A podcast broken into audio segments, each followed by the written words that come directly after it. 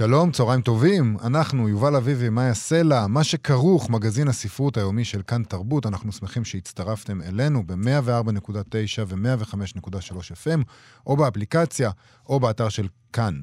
איתנו באולפן היום רועי קנטן וקשת מאירוביץ' שעושים את התוכנית, ומאיה סלע, שלום לך. שלום יובל, על מה נדבר היום? היום אנחנו לא נדבר הרבה, אנחנו נדבר על זה שיש לנו לקט. Mm, אה, נכון, אנחנו יש היום... לקט אה, היום. היום יש לקט, אנחנו מגישים לכם אה, כמה ראיונות שבחרנו בהם מהשבוע החולף. יש את זה כל שבוע שאנחנו עושים ראיונות, ופתאום יש ראיונות, אנשים פשוט, שבא לך להגיד לאנשים, תשמעו את זה שוב. נכון. זה מה שאנחנו שמים בלקט. בדיוק. אז אחד מהם יהיה המשורר מוטי גלדמן, שדיברנו איתו על uh, שני ספרים שהוא מוציא עכשיו. סהר על סירה, שזה קובץ שירי הייקו, והלכתי שנים לצדך, כרך ג', נכון. uh, קובץ שיריו, שעוד קובץ סיכום, הוא כבר מסכם מספר שנים, ועכשיו הוא ממשיך לסכם. נכון. Uh, נד... דיברנו איתו על זה, על הסיכום, נכון. על ה- על המוות, על. הפחד מוות. ועל אופטימיות בסוף, היה קצת אופטימיות. ב- לגמרי, נכון. עוד רעיון אופטימי שהיה לנו עם שרון קנטור, על ספר הילדים החדש שלה, שיבויה ושיקויה עפות למדבר, על שתי פיות קווץ'. אה, זה היה רעיון מקסים ושווה להאזין לו, ועוד רעיון שהיה לנו עם מירב שין בן אלון. היא בדרך כלל אומנית, אבל היא כותבת כבר 20 שנה, אמרה לנו, ועכשיו היא חיברה אה, בין, אה, בין הכתיבה לדימוי בספר חמש רגליים, שהוא נובלה גרפית מהממת ומאוד אישית. היא אומרת שם משהו מאוד מאוד מעניין על השימוש בחומרים אוטוביוגרפיים אה, כדי ליצור אה, יצירה ספרותית. אנחנו מקווים שתהנו. כאן תרבות, אתם מאזינים למה שכרוך, מגזין הספרות היומי אה, עם יובל אביבי ומאיה סלע. שני ספרי שירה אה, של המשורר מרדכי גלדמן מונחים על השולחן שלנו כעת. האחד הוא כרך ג' של אסופה מקיפה שיצא תחת השם "הלכתי שנים לצדך", ויצא בהוצאת הקיבוץ המאוחד ומוסד ביאליק. שני הכרכים הקודמים ראו אור בשנת 2011, והנה כרך ג' שמאחד, מאגד בתוכו את שלושת הספרים האחרונים, וספר אחד אה, חדש שטרם פורסם. הספר השני, אה, ספרון יותר קטן, סער על סירה, כינוס שירי הייקו, שכתב גלדמן בין השנים 2011 ל-2019. מלבד היותו משורר, מרדכי גלדמן הוא פסיכותרפיסט, מבקר אומנות, מסאי ואומן פלסטי. הוא פרסם עד כה 18 ספרי שירה ושישה ספרי עיון, זכה בפרס ברנר, פרס עמיחי ופרס ביאליק למפעל חיים בשירה. שלום למוטי גלדמן. אה, בוקר טוב. בוקר אור. Uh, תשמע, אני רוצה לשאול אותך, אתה מרבה לערוך סיכומים, כינסת את כל השירים שלך עד 2011 בשני כרכים, uh, והנה נדמה שהחיים מפתיעים, uh, אולי אותך, ונמשכים, ותשע שנים אחרי יש עוד ספר ועוד כינוס, ומעניין אותי, אתה, אתה מסכם. אולי סיכמת מהר אולי מדי. סיכמת מהר מדי, כן. אני, במובן מסוים אני מפתיע את עצמי. אני אמרתי למירון שכבר כתבתי עוד uh, שירים חדשים שלא נכללו בספר, וגם השמטתי מהאסופה האחרונה, נאלצתי להשמיט שירים בגלל הפורמט של 350 עמודים, שזה מה שניתן לי. אז מירון אמר, אתה מכין כבר את הכרך הבא. כן. אז אמרתי, זה, לגביך זה לא הרבה, כי הצג יש לו איזה 18 כרכים. אז ארבעה כרכים או חמישה כרכים, טוב, נקווה, את יודעת. אה, הכוח היוצר עשוי גם להתמעט. עד כמה זה חשוב לך, אבל uh, לשלוט בכינוס, ובעצם באיזשהו אופן בסוף, אתה פרסמת גם ב- כבר לפני שנים, שהורשת את uh, רכושך, עשית איזה הסכם עם מוזיאון תל אביב, כלומר, אתה כאילו באיזה... אתה נפרד. כן, אני נפרד. גם יש פה, ב- ב- ב- בכרך ג' יש לא מעט שירים שמתייחסים נכון. לפרידה. והתוכנית בעניין מוזיאון תל אביב, אני בשלב מסוים התחלתי להכין את הפרידה שלי מבחינה פורמלית בצוואות. זה עדיין, אבל תהליך נמשך. אה, מוזיאון תל אביב, הנושא הזה קרס בצורה די מכוערת. אה. לפתע... זה לא קרה בסוף? זה לא קרה, הם הודיעו לפתע על רקע כלכלי, שאין להם יכולת לעמוד בתוכנית שעליה הם התחייבו, שזה היה רזידנס וגם העברת כל העבודות, כל אוסף האומנות שלי עליהם, כן. והם לא יכולים לעמוד בזה, הם החזירו לי את הכסף ששילמתי לעורכי דין שהכינו את הצוואה הזאת, אבל נמצא לזה פתרון. והאוסף עבר כבר בחלקו למוזיאון הרבה יותר נזקק, למוזיאון הנגב, ואפילו כבר הוצג שם בחלקו בתערוכה. אה, יפה, אוקיי. רגע, עם, כן, תוכנית זה מקו... עם התוכנית המקורית? יש שם רזידנסי וכל מה שתכננת? לא. Mm. הרזידנס, זה, זה נפל לגמרי, ובאו פתרונות אחרים יותר אישיים, שאני לא רוצה להיכנס אליהם, זה עדיין in the making. אוקיי. ה- החלק של הדירה ו- והחסכונות. אז בוא, זה- לפני שנמשיך, אה, אולי תקרא שיר אחד מתוך מתוך כרך ה- ה- כרך ג'. מתוך כרך ג'. אה, לא כל כך ברור לי למה בחרתי בזה, אבל אני חושב שזה מתייחס, השיר הזה מתייחס לדבר פנימי אה, מוזר קצת, שהוא מצביע על פיצול, כאילו יש בתוכי איזו ישות אחרת אה, שנוטה לבכיינות. אז בוא נשמע. והיא היא מודיעה על קיומה מפעם לפעם באופן מפתיע. אוקיי. זה נקרא נרגש. האיש הנרגש חסוי מאוד, נסתר לרוב באיש הלא נרגש, כחשופי שמצא קונכייה. אך זה האיש החסוי מבליח כדמעות פתאומיות, רוטט חרש בחדרי הלב, מחבר לך שיר. איש הדמעות הוא מלאך, הממונה על אבידותיך, על אהבתנו שגבעה בבלי משים,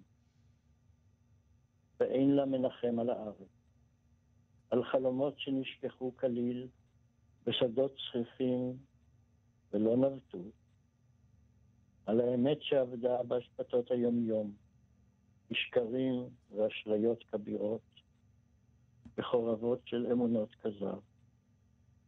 והוא הבוכה על היופי הטוב, שאבד ואבד באיי כיעור. והוא הבוכה על הטוב היפה, שאבד בין נוכלים ורוצחים, בין מפלצות האנוכיות המאופרות, העובדות לחזיר הזהב. אני יכול לחשוב על כמה סיבות שבחרת דווקא בשיר הזה. וואו. מה, מה אתה חושב? תשמע, קודם כל נדמה לי שהאיש הנרגש הזה והבכיין, כמו שקראת לו, נשמע לי שזה הבן אדם האמיתי, זה מה שהיינו אמורים להיות כשהיה פה טוב ויפה. למה הוא מסתיר את עצמו? זאת השאלה. למה האיש הנרגש מסתיר את עצמו בתוך האיש הלא נרגש? אז לוויניקוט יש תיאוריה בעניין הזה. נגיד, אם האיש הנרגש זה ה-true self, והעצמי הלא נרגש או הפחות נרגש הוא ה-false self, אז וויניקוט אומר self צריך לשמור את מקומו של ה-true self. צריך כוחות התקיימות, אה, וצריך אגו, כדי לשמור על הגרעין הרך, הפגיע והאמיתי. וזה ההסבר לזה שאני לא חי כל הזמן את העצמי האמיתי הזה הנרגש. ואני חושב שזה גם היה הורס אותי כן. אם הייתי נרגש כל הזמן. כולנו אני כנראה. חושב שזו חוויה כן, אוניברסלית, הרבה כן. פעמים אתה מול העולם הזה, אתה מגדל איזה שריון. אה, נכון. זה קשור לנושא שדיברנו עליו אה, קודם, על הסיכומים, על הפרדות. אנחנו, אתה, מדי פעם אתה גם רוצה להגיד, טוב, זה מי שהייתי כל השנים האלה, דעו לכם שאני בכלל בכלל הייתי לגמרי, אה, אה, זה האני האמיתי, תראו אותי עכשיו. יש שיר, ב- ב- בשיר הסירופ אתה כותב, אולי כבר מאסתי מדי ברעשם הנורא של החיים. כאילו, אנחנו צריכים אה, להיות בתוך הרעש הזה, ולהילחם, ולהעמיד פנים, ואנחנו כאילו... נכון, נכון. אולי זה כבר נמאס. זה גם ברור של- שלפעמים זה נמאס וכבר מעייף, מעייף מאוד. אבל משהו בנוכחות של המוות אה, אופייני לי. אה, ככל הנראה בגלל שהוריי באו מגיא המוות, הם ניצולי שואה, והיו לנו סיפורי שואה ואווירת שואה במשך שנים רבות. זה היה חלק בלתי נפרד מילדותי, הנוכחות של מוות במרחבים אינסופיים כמעט. ואני חושב שזה הפך אותי לאדם שתמיד זוכר את מותו. אבל זה קיבל איזה חיזוק מהעניין שלי בבודהיזם. הבודהיסטים מאוד ערים, זו אחת האמיתות הנאצלות של הבודה, זה שהכל חולף. הם ערים לחלופיות. ואני, שאני אוהב מנזרים, ואני עוקב אחרי מנזרים לפעמים תקופות ארוכות, בווידאוים למיניהם, ביוטיוב או בנטפליקס, נגיד ראיתי עכשיו את המנזר של, שהיה בו יונוס אמרה, המשורר הטורקי הענק בן המאה ה-13, בן זמנו של רומי. וגם עקבתי אחרי המנזר של הבודה, יש סדרה יוצאת מהכלל על הבודה בנטפליקס. ומנזר אחר שעקבתי אחריו הוא המנזר של טיכנתן. זה live, זה לא... זה אמיתי. Mm-hmm. המנזר שקיים בצרפת, במקום שנקרא Plum Village, והנזירים מרצים שם על... הם, הם מרצים לכל מיני מפגשים של אה, מדיטציה, של אנשים שאין להם קשר בדרך כלל למדיטציה, זה חברות שולחות אותם שם למין רענון ו- ו- וקצת רוח בודהיסטית, כמין חופשה כזאת, והנזירים הם מרצים בפניהם, וגם מרצים בפני הנזירים, ובין השאר הם גם מדברים על היחס שלהם למוות. ואחד הנזירים, זה זכור לי היטב, כי זה היה נשמע לי פנטסטי, הוא אומר, היחס שלי לחלופיות זה חלק בלתי נפרד מהיומיום שלי. אני זוכר את זה בכל רגע ורגע. ואני לא פעם מתאמן במיטה שעליה אני ישן את שנת הלילה, אני מתאמן במותי.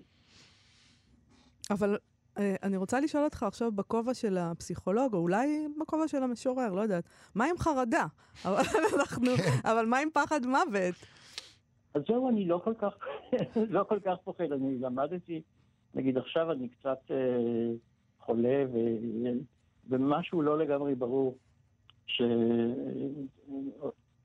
איזה כשל דיאגנוסטי ביחס לדבר הזה. זה גם לא מאוד חמור מבחינת ההרגשה שאני מרגיש לא רע. אבל ואני אומר לעצמי, אני משוחח עם עצמי על האפשרות, אני כבר בן 74, אני משוחח עם עצמי על האפשרות של מותי בשלוות נפש גדולה. זה, לא, זה, לא, זה לא כזה זקן, אה, אני, אני מוחה פה על, על כל הסיכומים ועל... ה... תשמע, זה, אתה יודע, 70 זה 50 אבל אנשים מתים גם צעירים, יובל. נכון, אבל... תתעורר. כן, רגע, אה, אה, אבל, אבל מוטי גלדמן, מה עם, מה עם הקורונה? מה עם כל הדבר הזה שקורה סביבנו? בכל זאת יוצא דופן.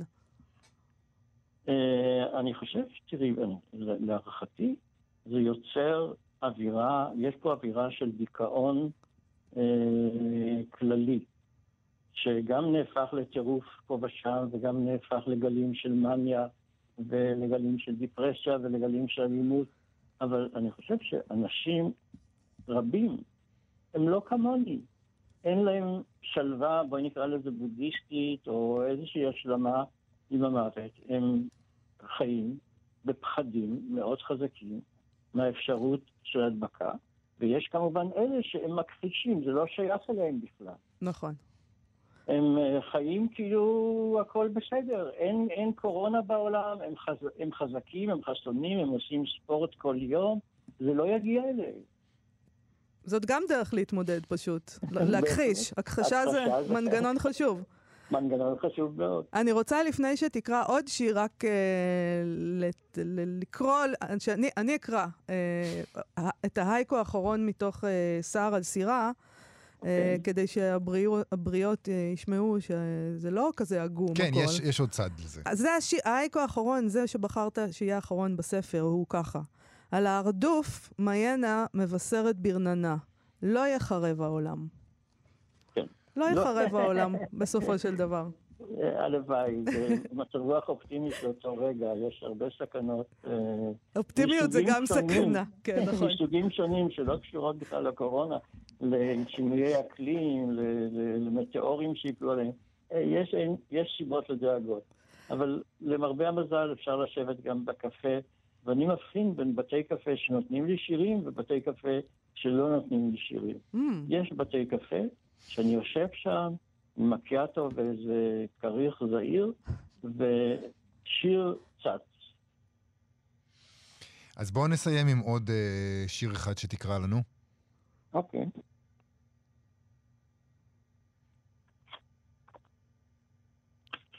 הזמן.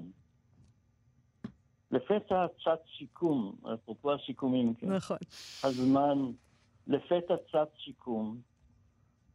כל הזמן כולו היה מפגש אוהבים, שנקטע שוב ושוב. הפסנתר הכחול התקלקל תכופות, וחרקים שרצו בו. בין לבין, כשהאבל הכריע, עברתי לדתות, לערוץ האקשן, אפילו לפורנו בהשפעת גראס,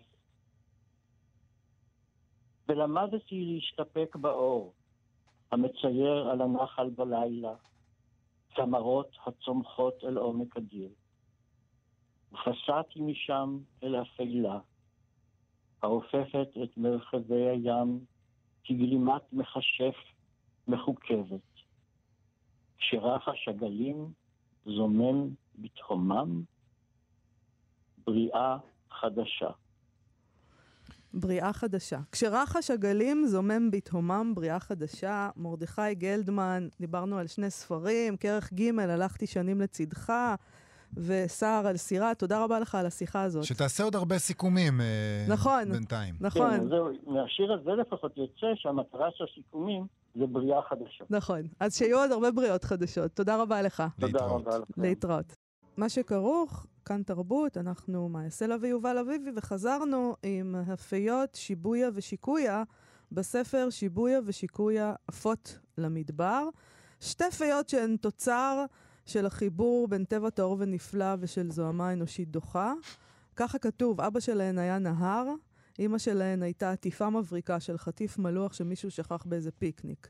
זהו, ברגע הזה כבר אהבתי את הספר. ברור. אני חייבת לומר. uh, בסודי סודות, כדי שלא יגידו להן שהן לא יכולות, הן מתכננות לצאת למסע אל המדבר. כל הדבר הזה קורה בספר ילדים החדש של שרון קנטור, שיער שחר שריג, ויוצא לאור ב-125 עותקים בסך הכל, בהוצאה זהירה ועצמאית דפוס בית. כלומר, uh, מעטים מכם יוכלו אה, אם בכלל. לקנות אותו, לראות אותו, אם בכלל, וחבל. אה, שרון קנטור היא גם מוזיקאית ומבקרת ספרות, היא כתבה את אה, ספרי הילדים זהירות פופיק ו- ואת זנב. זאת אומרת, זנב הוא לא ספר ילדים, נכון. סליחה. ספר הילדים זהירות פופיק ואת הספר זנב. אה, שלום שרון קנטור. שלום, חמודים, מה שלומכם? אהלן, בסדר גמור. ספרי יופי. למה, למה ככה? זה אה, דבר יפה, זה חפץ? אומנותי נהדר וגם ספר נהדר, ומעניין אותי למה בחרת להוציא אותו דווקא ככה, ולא בהוצאה... אני מאוד שמחה שאהבתם מאוד מאוד. אמ, כי קודם כל הוא- מינורי, זה ספר מינורי, הוא, הוא קטן, אה, קצת ציינתם את זה גם בפתיחה שלכם קודם, הוא לא... התרחשויות בו הן קטנות, והאיור בו הוא מאוד עדין, וה... אמרתם שהוא גם כמו יצירת אמנות קטנה, כמו חפץ אמנות, ואני חושבת שבאופן הזה הוצאות גדולות לא כל כך יכולות לתת משהו כזה. גם לא ברמת ה-level באמת של, ה- של הסיפור, שהוא כאילו קטן ועדין ואין בו כל כך הרבה אה, הוא-הא, לא לכאן ולא לשם, אה, וגם באמת ברמת החפץ עצמו. אה, גם התכנים, כאילו זה אמרת, אלא יש, יש באמת נגיעה, נגיעה אקולוגית, אפשר לקרוא לזה, נגיעה אקו-פואטית. אז גם זה, אני חושבת שזה כן מתאים באמת לדפוס בית, להוצאה אה, הנהדרת הזו, שבאמת אה, מודפסת כולה בבית על נייר ממוחזר ונתפרת ביד. עבודת יד ממש. עבודת יד ממש, כן.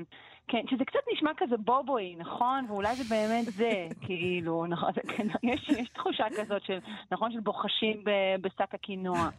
אבל, אה, אבל בסדר, אבל, כן, לא, לא, אני חושבת על זה הרבה, כי נגיד אתה, נגיד אתה סוציאליסט, בסדר, מאיה? בואי נגיד. ש- נגיד. נגיד שאתה סוציאליסט.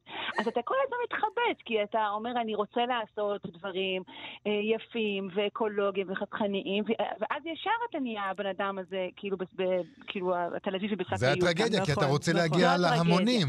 אתה- נ- וכדי להגיע נכון, להמונים, אתה חייב להיכנס לשיטה. זה לא רק להגיע, נכון, שכל נכון, אחד יוכל אה, לאפשר לעצמו. נכון. אה, נכון, ולכן, ואז אני באמת, אני, חוש, אני חושבת על זה הרבה, אין לזה תשובה אחת. אני חושבת שהתשובה בסוף היא, זה, זה העובדה ש, שאי אפשר ל- להגיע להמונים, או שההמונים יהיו בדבר כזה, בש, בשלב הזה בכל אופן של המהפכה, לא אומרת שאנחנו צריכים לא לעשות כאלה דברים. היא לא אומרת, כי זאת גדיעה שגויה. אנחנו צריכים כל הזמן להמשיך לדבר על הדברים ולרצות שהם יהיו כאלה, ותוך כדי גם להמשיך עם, עם אותם אה, שקי היוטה שלנו. טוב, יכול להיות שאחרי התוכנית הזאת ההמונים יסתערו על אה, הוצאת דפוס בית. של, על האתר של, של החנויות, צריך להגיד שה, שהחנויות גם כן מוכרות ספר באתרים, זה לא רק מי שמסתובב בשכונת גן החשמל יכול לקנות לעצמו עותק. העותקים קיימים, אפשר לקנות אותם אונליין. ואפשר אה, להדפיס כל- עוד, זאת אומרת, זה ב- ב- ב- הם הם עושים את זה, זה היופי גם, נכון, נכון? אני לא יודעת, אבל כן, אבל זה גם חלק מהעניין, זה שכן זה נשאר מצומצם, זה לא נהיה פתאום באמת איזה mass production, אנחנו לא נ- נשלח את הדפים האלו למזרח ונחכה שיתפרו לנו אותם שם בזול. זה, זה לא יקרה. כמו הדגלים האלה ביום העצמאות, דגלי ישראל, שכתוב עליהם made in China, אתם מכירים אותם? כן, הרבה אה, פעמים גם זה, אה, יש שם כל מיני שגיאות באיך שהדגל נראה, זה הפוך, זה לא מותאם, כי את יודעת מה, כן, הם לא... הייתי רוצה להגיד ששמתי לב לזה לבד, אבל אוקיי. בואי רגע, אנחנו דיברנו על האקולוגיה של איך עשיתם את זה, אבל בואי נדבר רגע על התוכן עצמו. כן. אה, אז קודם כל, באמת, אה, אה, שיבויה ושיקויה הם תולדה של, אה, של זיהום, שאימא שלהם כן. היא שקית, היא באה ומזהמת את הנהר. לא להגיד ככה על אימא של, על אימא של מישהו. יש אמא הרבה, זה דבר נהדר. אה, יש כן. הרבה אימהות מזהמות. אה, לא? אוקיי. לא? לא, מה פתאום? כל האימהות מושלמות. רק גבריות. היא רעילה, אני מבין, בוודאי, בסדר. בוודאי, אבל, אבל ראית, נתתי דווקא את, ה, את העטיפה של החטיף, נתתי לאימא. נכון. אמ, כן, אבל שוב, אתה יודע, זה לא דיכוטומי. קודם כל, טוב, אתה יודע מה, בוא נגיד כן הצהרה ברורה, כל הזבל, וואו, עכשיו רואים כמה זבל יש, תשמעו, אתם מטיילים קצת, כי אין ברירה, נכון, אנחנו לא נוסעים לחו"ל, אנחנו מטיילים. זה באמת... וואו, זה פסיכדליה, כמויות של הזבל, אה, בכל מקום. שמתי לב אבל שככל שהמסלול ההליכה הוא יותר למיטיבי לכת, ככה יש בו פחות זבל. אפילו כמעט בכלל לא באזורים ממש שקשה להגיע אליהם, ככה שאולי זה צריך להיות המדרג שלנו. אה, אבל כן, אה, זה נורא. כמקובל אצלי, אבל זה לא לגמרי דיכוטומי. כלומר, עובדה שה, שהיחסים האלו בין אה, עטיפת החטיף לבין הנהר, כן, הולידו פיות חמודות. אבל שפיות קווץ'. אין פיות קווץ', זה הסוג, כן, זה סוג קצת נחות של פיות, נכון. אה, באמת, הם בקסטה נמוכה בעולם ותראי, הפיות. ב- לא נספר בדיוק מה הולך שם, זה למרות שאין ספוילרים, פשוט נחמד לגלות את הסיפור בעצמך, אבל בגדול, כבר בעמוד הראשון יודעים שהמסע שלהם, הם- הם רוצות לעשות מסע סודי, כדי שכל מיני אה, רוחות וגמדים כן, לא כן. יקצצו את כנפיהן ויוציאו להם את הרוח מהמפרשים, אבל זה, אה, כאילו, זאת אומרת, המבצע הזה הוא לא מבצע מסובך במיוחד, הם פשוט לא, כאילו... הוא לא מבצע מסובך. לא, הוא- ה- ה- הסיבוך הוא... הוא כמונו, אנחנו רוצים לצאת למדבר בשבת. ואומרים לנו, יאללה, איזה וג'ע ראס, מה תיסעו, מה חם, יהיה מלא אנשים, לא כדאי לכם עכשיו. ואז אתם כן עושים, והכל די בסדר. יש כן. כל מיני דברים שקורים, ויש דברים יפים לראות, אבל כן, זה מה שאמרתי עם המינוריות. לא, לא קורית, לא קורית שם דרמה גדולה מאוד. לא, תשמעי, אבל- מה זה דרמה גדולה? גם בתירס חם לא קורית דרמה גדולה, זה אחד מספרי הילדים אה. הכי מצ... כאילו, באמת. אה, אתה יודע, קראת ניתוחים על תירס חם, ואתה יודע שקורית שם דרמה גדולה. אין תירס. הילדים מת- מתאכזבים, ואז יש תירס. בואי, זה לא דרמה. לא, יש לנו את הדרמה של ה- של הציפורים, של נכון, המיינות. בואי נדבר נכון, על יש את המיינות. הדרמה של המיינות, יש פה- נכון, יש פה את נכון. שופכת את דמן של המיינות.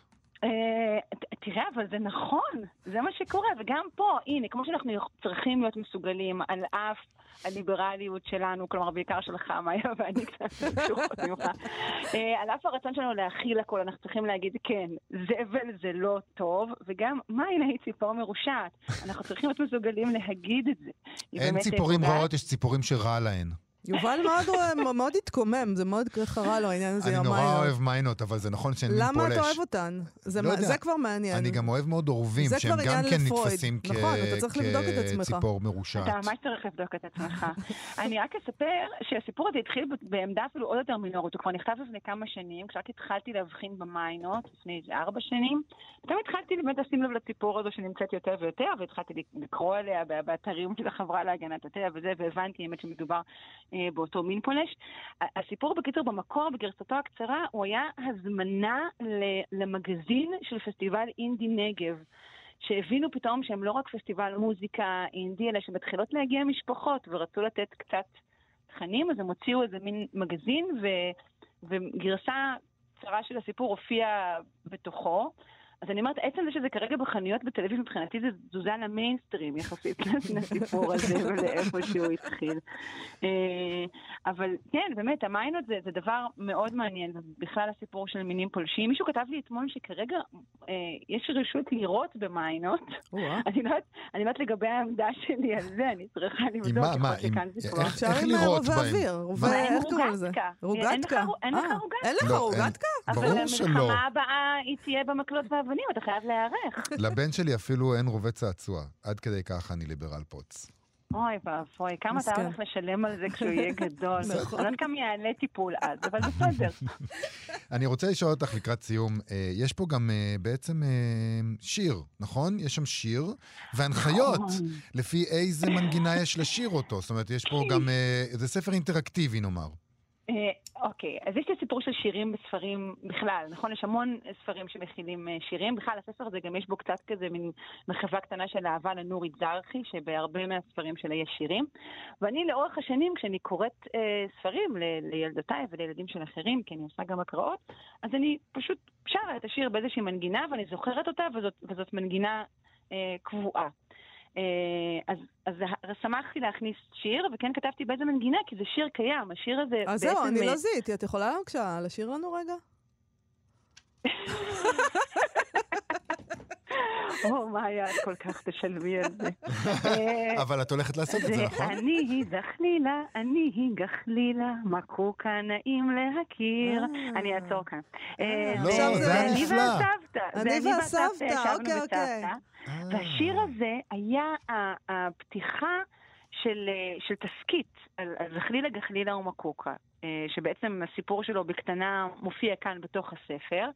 וכתבתי אותו מזיכרון, ולקראת הפרסום של הספר, הייתי בעצם בקשר עם כל גדולי, גדולי הרדיו מבחינתי, האנשים ש, שגדלתי על ברכיהם הרדיופוניות, שזה כל אנשי לבת ולבנו למי שמתעניין, והם עזרו לי ככה להגיע, ל- הם לא זכרו כמובן שום דבר, מעניין, אני גם לא לשני. זכרתי שזה מ- לבת ולבן ולמי שמתעניין, שכמובן שהקשבתי לזה. ספרי אז, לי, אה, ספרי אז לי. איזו מעשייה, זה זה. או, או, נכון? כן, כן, זה אה. זה, את רואה? רק עם המילים מאיה לא רק ה- דורשת מאחרים, היא גם מבצעת נכון, בעצמה. היא גם בעצמה שרה כל יפה כל הכבוד. כך. אני רק נכון. מחכה שמישהו יבקש ממני לשיר, זה פשוט, אה, זה הדבר. שיבויה אז ושיקויה עפות למדבר, אה, שרון קנטור. אה, ספר מקסים, זה שרון ספר קנטור. נהדר. וגם לא, לא. הזכרנו שבסוף יש בו עוד איזה חוברת קטנה, מדריכון נכון, פיות מדריכון. ליצורי מדבר, אה, שבתוכו גם יש את דמות הטייל המטנף. זה, אנחנו כמובן שכולכם לא טיילים מטנפים, אבל למי שכן אה, עושה את אני זה, טיילת אז... מטנפת, אתה לא. אני- אני אני- מוכנה לקחת את התפקיד הזה סתם, כי מישהו צריך להיות מטונף. אני פשוט לא מטייל, אני, הגבולות הצפוניים שלי זה הירקון. אה, שרון קנטור, תודה רבה לך על תודה רבה. לכם. להתראות. ביי. בנובלה הגרפית חמש רגליים, האומנית מירב שין בן אלון נוגעת בסיפור האישי שלה, אבל הסיפור נחשף בקרעי משפטים, בחצאי עובדות, שמהן הולך ומתברר סיפור משפחתי מורכב. הנובלה הזאת מתרחשת בשלושה זמנים שונים, קיץ 2011, ישראל של שנת 1975 וההווה, ויש בה רישום וסיפור בעברית ובאנגלית, וחמישה מקומות uh, התרחשות שונים, בית חולים, בית עלמין, בית אברהם, מרתף וארגז. שוהם סמית, שכתבה את אחרית הדבר לספר הזה, נתנה גם שם לסוגה החדשה שהוא מייצג, כי מאוד קשה להגדיר מה זה הדבר הזה. דבר יפהפה, אני חייבת לומר. מהמם. אבל קשה להגדיר, היא קוראת לזה נובלה פוליגרפית. מירב שין בן אלון היא אומנית רב-תחומית, שעוסקת ברישום, כתיבה, ציור ומיצב. זהו ספרה הראשון הכולל חיבור בין נרטיב לדימויים. קדם לו ספר האומנית די-בוק, שכלל 50 רישומים ללא טקסט, בפורמט של ספר סקיצות. שלום לאומנית מירב שין בן אלון. אה, כדי להבהיר, אה, מירב, למאזינים על מה מדובר, וכדי שאני לא אעשה ספוילר אם הוא ידבר על זה באיזה אופן שלא היית רוצה, אני, אני אודה לך אם את תספרי לנו במה עוסק הספר הזה. אוקיי, okay, אז uh, הספר בעצם מספר, או uh, נבנה מתוך איזשהו סיפור, uh, סיפור של uh, גילוי של סוד משפחתי, שבעצם מתאר את ה... את התהליך של ההתוודעות בעצם לסוד. זאת אומרת, יש את, ה, את השלב של הגילוי ויש גם את ההבנה בדיעבד, שבעצם אה, מתרחשת כסוג של אה, גם אירוע ש, שאני עצמי עברתי, אבל גם איזושהי חוויה שאני מנסה אה, לבנות אותה, ש, שעוברת גם על, ה, על הצופה קורא. אה, כשבעצם אה, לאט לאט נחשף וגם לא נחשף, אז נבנה איזשהו פאזל שצריך בעצם לבנות אותו. אה, לגבי מה, מה בעצם קרה שם, מה, מה בעצם היה שם, אה, ו, ו, ואיך אה, איך מתנהלים עם, ה, עם הסיפור הזה, עם, ה, הסוד הזה בעצם ש, שמתגלה שאחרי שעה באמת בעצם אנחנו מבינות שיש עוד, עוד שתי משפחות בעצם שלא ידענו עליהן.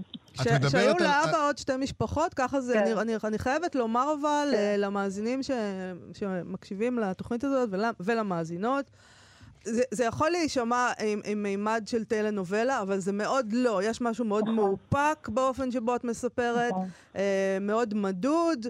לא בהרבה מילים, לא... ו- ובלי איזו התפרצות של רגשות, דווקא זה הדבר, זאת אומרת, כי זה, כי זה, אנחנו מתוודים לזה ממש בהתחלה, בעמודים כן. הראשונים, נכון. שאחות בבית חולים אומרת, כן. אחותכם הייתה פה, ואתן אומרות, אין לי נכון. אחות, אה, נכון. וזה ממש המשפט הזה, לכי תוכיחי שאין לך אחות. ממש ככה. אז, אה, אז אה, את לא יכולה להוכיח במקרה הזה שאין לך אחות, זה דברים שמסתברים, אבל הכל מאוד מוחזק. וגם, אני חייב להגיד ש, שגם זה קורה ב... ב בקרעי משפטים, אז יש, אתה צריך לשכנע את עצמך שמה שהבנת נכון, זה מה שהבנת, נכון, ואתה נכון, חוזר נכון. אחורה וקדימה ואומר, אוקיי, בסדר, הבנתי, צדקתי. נכון, נכון. נכון. איך זה נולד, שאתה, הדבר הזה, אה, איך זה נולד, הספר הזה, כשאת אדם שבדרך כלל uh, מתעסק בדברים ויזואליים? זאת אומרת, איך נהיה שיש טקסט מבחינתך, בעבודה שלך? תראי, הכתיבה, אני כותבת כבר 20 שנה. זאת אומרת, הכתיבה היא לא, היא לא, לא התחילה בספר הזה, אבל אה, דווקא בגלל שאני כותבת כבר 20 שנה, אז בעצם אה, אני גם מסתובבת עם החלום הזה לעשות ספר, ש, שעד היום אה, עוד לא קרה. זאת אומרת, עכשיו הוא כבר קרה, אבל כן. זה היה, היה, כל הזמן הסתובבתי עם השאלה הזאת, איך בעצם שתי הזהויות האלה שלשתיהן יש מקום מאוד מאוד משמעותי ביצירה שלי. אה, איך הן יכולות אה, להתנהל בעצם ביחד ולהפוך ליצירה אחת. ועד הפרויקט הזה בעצם הפתרון שהיה לי הוא להביא את הכתיבה לתוך האומנות. ולכן גם הזהות הזאת נשארה הזהות הדומיננטית. וגם תמיד אמרתי, אני לא סופרת. זאת אומרת, נכון, הכתיבה נורא חשובה עבורי, אבל אני לא רואה את עצמי ולא ראיתי את עצמי, וגם עכשיו לא רואה את עצמי כסופרת. ובעצם התהליך העבודה על הספר ובעצם על הסיפור הזה שהרגשתי ש... שקורה כזה דבר בחיים, בחיים שלי או בחיים... אה, זה משהו שאין מה לעשות, זה, זה סיפור שבסוף צריכים לספר אותו, במיוחד עם התומנית. כן. אה, צריכה לעשות עם זה משהו. אה, כשהתחלתי לכתוב את זה, הבנתי שבעצם הסיפור הזה הוא סיפור שמבוסס על נתק. ושזה בעצם החיבור שחיפשתי כל השנים בין הציור והכתיבה. זאת אומרת, אה, החיבור הטבעי שאנחנו מכירים זה חיבור של טקסט ואיור, אוקיי? שבעצם אה, הם אמורים אה, לעזור לנו לפענח אחד את השני, לייצר איזשהו ערך מוסף. ופה הערך המוסף נבדל דווקא ממערכת הנתקים וההפרעות והאיור שהוא בעצם לא איור, אלא הוא, אפשר להגיד, חשבתי על זה, אולי לקרוא לזה אפילו איור, זאת אומרת בעצם משהו שמחבל ב, מחבל בהבנה. כן. אמ, ומדבר על כל מערכת הנתקים הזאת שבעצם אה, התקיימה אה, בין, ה, בין המערכות חיים השונות שלו, שלו היו ידועות אחת לשנייה. אני רוצה להגיד אה, למאזינים כן. שאם מישהו מנסה להבין מה קורה כאן ועל מה אנחנו מדברים, בעמוד הפייסבוק של התוכנית, מה שכרוך עם יובל אביבי ומאיה סלע, העלינו פוסט אה, שבו יש אה, אומנם רק טעימה, אבל זה כן עוזר להבין על מה מדובר. אני רוצה לקפוץ רגע שלב בספר, כי בשלב אחר בספר, אני גם, אני אספר בזהירות, כי אני לא יודע מה הורס את הקריאה, כי זה נורא כיף להיות מופתע, אבל מגלים...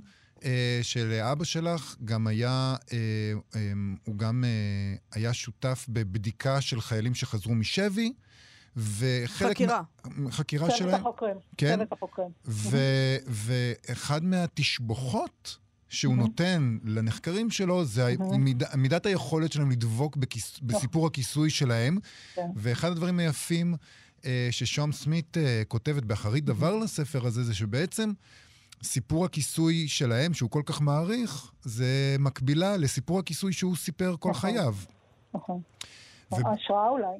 ובעצם גם את עושה פה סיפור כיסוי, כי גם את עושה את זה במקוטע, בשבור, בשבור ומכריחה אותנו, הקוראים, לעשות המון השלמות. זאת אומרת, אנחנו לא יודעים מה אמת ומה לא, מה צריך... עם, עם הסיפור שאני סגרתי לעצמי מכל הפערים בראש, הוא באמת הסיפור שלך. לא, היא גם לא שמה את כל הקרביים על השולחן. נכון. לא עושה את זה. זאת אומרת, יש פה שלושה סיפורי כיסוי בעצם. יש פה הרבה יותר. אבל אני חושב שזה נורא מעניין, כי אנחנו אמרנו, אנחנו מדברים המון על השימוש באוטוביוגרפי בספרות. ואת בעצם אומרת, כן, אני משתמשת באוטוביוגרפיה שלי, אבל תראו מה אני עושה. אני משבשת אותה לגמרי, בדיוק כמו שהאוטוביוגרפיה האמיתית היא משובשת לגמרי. תראה, אני חושבת, לגבי העניין, אני חושבת שכל מה שאנחנו עושים הוא אוטוביוגרפיה. זאת אומרת, אני מאוד מאמינה ש... אתה יודע, אנשים ש...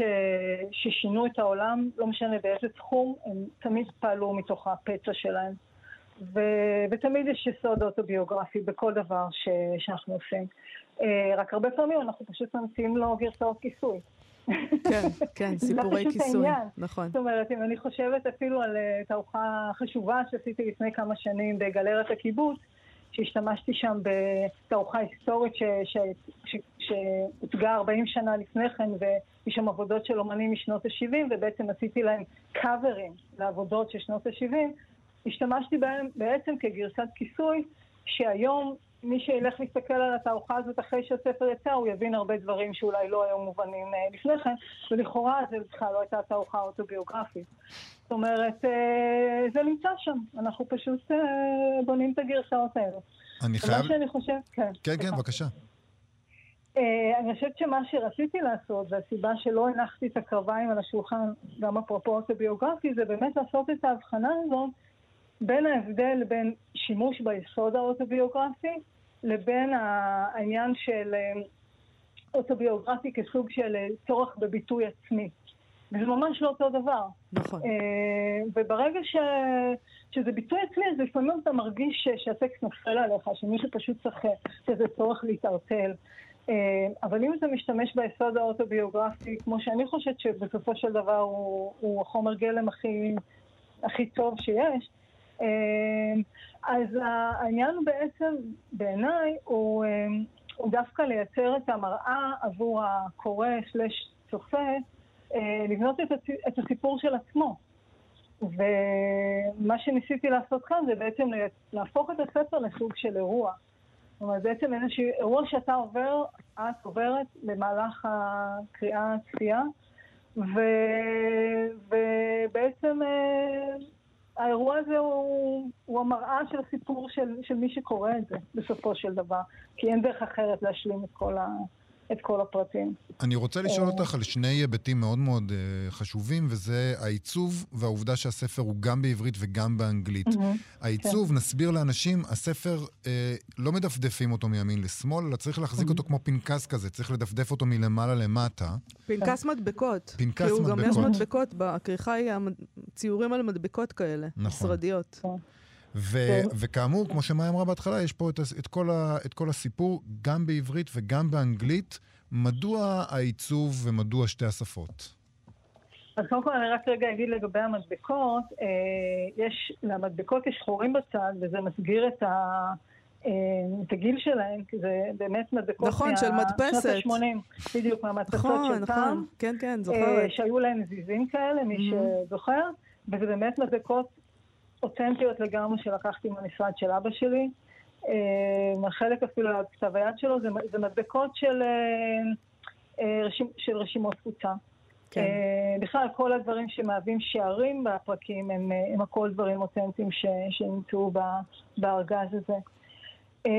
עכשיו, לגבי האנגלית וה, והעיצוב, זה בעצם זה שני ליירים בתוך התהליך ש, שנוצרו אחרי שיצרתי את ה, בעצם את הספר אה, בגרסה הידנית שלו. זאת אומרת, אני בעצם בניתי את כל הדבר הזה כ, כעבודה גמורה, אה, עם הדימויים שגזרתי והדבקתי והטקסטים והכל.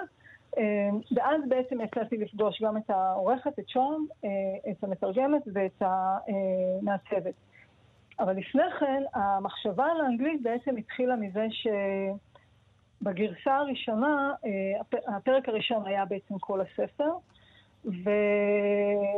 וזה היה ב-2017, וב-2018 היו לי כמה תערוכות בחו"ל, והסתובבתי בחנויות של מוזיאונים, והבנתי שאין מצב שאני הולכת לעבור את כל המסע הזה עם הספר, ושהוא לא, לא, אני לא יכולה להציג אותו גם בחו"ל. רק בשביל, רק שה- בשביל קוראי כן. העברית או מעטים, צודקת. כן. כן. ושבעצם אה, זאת עבודת אומנות, ו...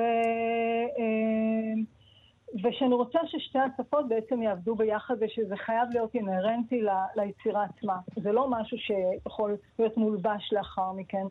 ומפה הגיע הרעיון בעצם של הפתיחה מלמעלה כדי להתגבר על העניין של הימין ושמאל. אה, ורק בשלב יותר מאוחר, דווקא דרך התרגום, חשבתי על, ה- הבנתי את ההבדל הזה בעצם של בין ה lifting וה leafing, אה, ושבעצם יש פה גם את הרעיון הזה של פתיחה כמו של קופסת סודות. אה, וזה היה ככה כנראה באיזשהו תת מודע. ואז כשפגשתי את המתרגמת, אמרתי לה שמה שאני רוצה זה שהאנגלית תהיה בעצם כמו עוד דמות בסיפור. זאת אומרת שהיא תהדהד את החוויה הזאת, שיש שם עוד, אה, עוד דמות, עוד, עוד אחות, עוד משהו שאנחנו לא יודעים, עוד משהו שאנחנו כל הזמן מרגישים את הנוכחות שלו. אה, בחלק מהזמן אנחנו כאילו יכולים להיות עם זה, אה, לקרוא בו זמנית, ובחלק מהזמן בעצם אנחנו לא יכולים. אבל אנחנו כן יודעים שזה שם, אנחנו מודעים לזה ולא יכולים לגמרי להיות על זה. אה, אז ממש בנינו את זה ככה. אה, יש גם הבדלים בין הפרקים, נגיד בפרק הראשון הטקסטים מאוד קצרים, אז אפשר כביכול לקרוא את שתי השפות, אבל אז גם, הפ... שם גם הפערים הרבה יותר גדולים. בפרקים אחרים, אה, המתח בין העברית והאנגלית הוא, הוא, הוא יותר זהה, אבל יותר קשה לקרוא אותם בו זמנית. זאת אומרת, בפרק הראשון מה שכתוב שתי באנגלית. זה לא בהכרח מה שכתוב בעברית בדיוק. לגמרי, נכון, נכון. זאת אומרת, זה עוד איזה ערעור של הסיפור עבור הקורא. נכון, נכון, נכון. זאת אומרת, הכפילויות נמצאות בהמון המון דברים. זה לא רק בין הטקסט לדימוי, זה גם בין שתי השפות אה, עצמם.